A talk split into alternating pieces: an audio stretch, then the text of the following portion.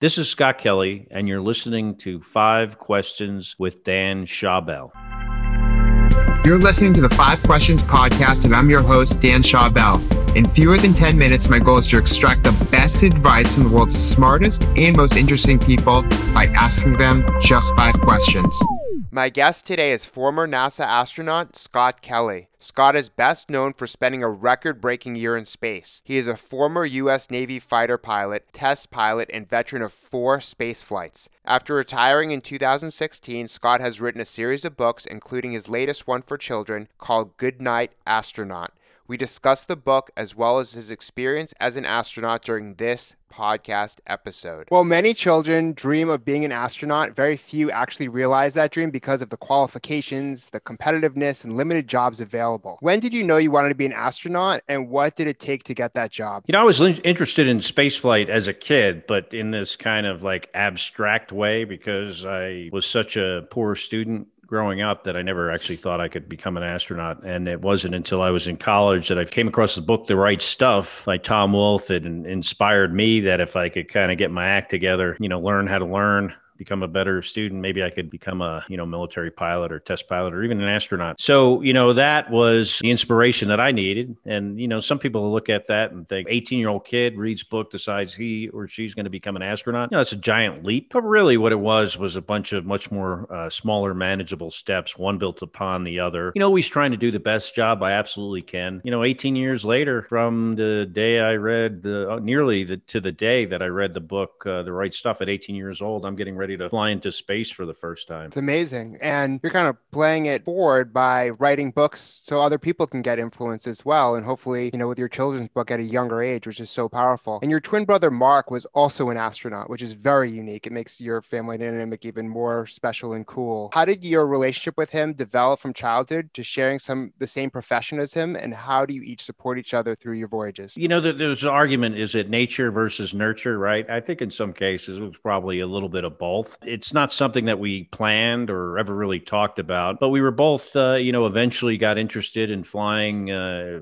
you know, fighter planes, jet airplanes in the military. The natural progression from that is for the people that become test pilots or is for eventually to become an astronaut. And, uh, you know, we've always supported each other. Uh, you know, we're, we're kind of competitive people, but not really between each other. Throughout our careers, we helped each other out, given us advice on different, you know, aspects of not only professional but also personal thing. Your parents are probably the coolest people in their social circles by saying, Hey, both our sons are astronauts. Why do you think your children's book, Goodnight Astronaut, can help open up a child's mind to the possibilities of life and inspire them? Well, it starts with uh, you know me as a kid with my brother waiting, uh, trying to go to sleep, and our mother encouraging us, and you know having pretty big imaginations uh, early on, and then you know we kind of part ways throughout a large part of our you know adolescence. You know once we go into college for a while at least, I talk about all the places I've slept in my life that were cool, like a submarine and space uh, of course, undersea habitat, those kind of things. You know, so I thought, you know, what kind of a better bedtime story would there be than a guy talking about all these cool places he got to sleep in and then culminating with me flying in space and flying in space for a year. Kids can, uh, you know, have dreams and, and fulfill those dreams. And I think it's especially important now when, you know, a lot of children are struggling at home to realize that they can reach for the stars and achieve their dreams someday. I love that because not everyone, like I was saying earlier, is going to be an astronaut. But you're saying, hey, this is what was possible. I didn't even, you didn't even know you had a chance at that until school. And now with your book and everything that you've been working on in your other book, you didn't even probably know you were going to be an author someday. And I thought I was going to be an author. I thought I'd write a book when I was like 40 or 50. I thought that was like a almost retirement thing to do, but anything is possible. And if you can make it in space and,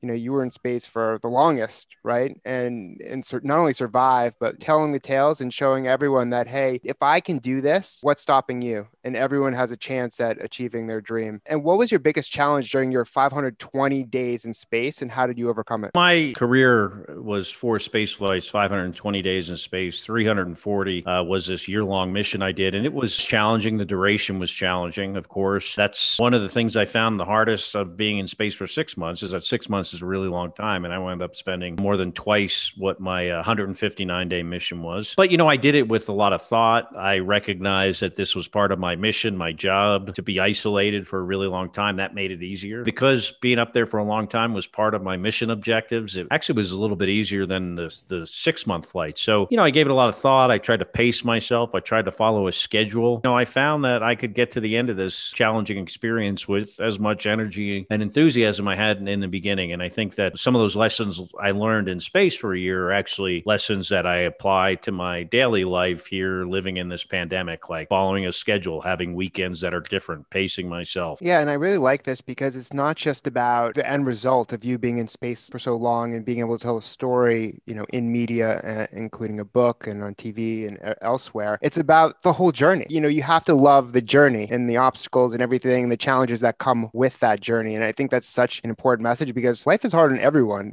just in different ways. And what's your best piece of career advice? My advice normally goes to people or kids that ask, Hey, what's your advice about becoming an astronaut? And I say, Well, you know, if you're talking about a NASA astronaut, you certainly need to have educational background in a qualifying field like a STEM, engineering, math type of field. But make sure you pick a, uh, a career field that you like. I mean, don't become a fighter pilot because that's what I was. And you heard me on this podcast and you thought, well, that guy became an astronaut. I want to be an astronaut. So I got to be a fighter pilot too. Pick the thing you like because if you like it, you're going to do better at it. And, uh, you know, we spend a lot of time at work. And unfortunately, right now, there are not a whole lot of opportunities to be an astronaut. There will be more in the future. I think we see that uh, coming. We're kind of on the cusp of that with commercialization of space. You know, choose the career field you like because, you know, we generally spend a lot of our lives working and might as well be doing something that you enjoy. I think that's important because so many people just model their career off of maybe their job or industry that their parents are in or their grandfather or grandmother in or maybe a peer is you know everyone influences you in different ways. And the mm-hmm. message is hey you need to do what you're about. Get as much experience as you can early and figure out what you really enjoy and then follow in your own footsteps but use everyone else's like yourself as inspiration. Thank you so much for sharing your wisdom scott. To follow his journey you can read goodnight astronaut and find him on instagram facebook and twitter where he shares his experiences in space inspirational quotes and advice announcements and travels. And to watch the full extended video version of this episode go to youtube youtube.com slash Dan Schawbel.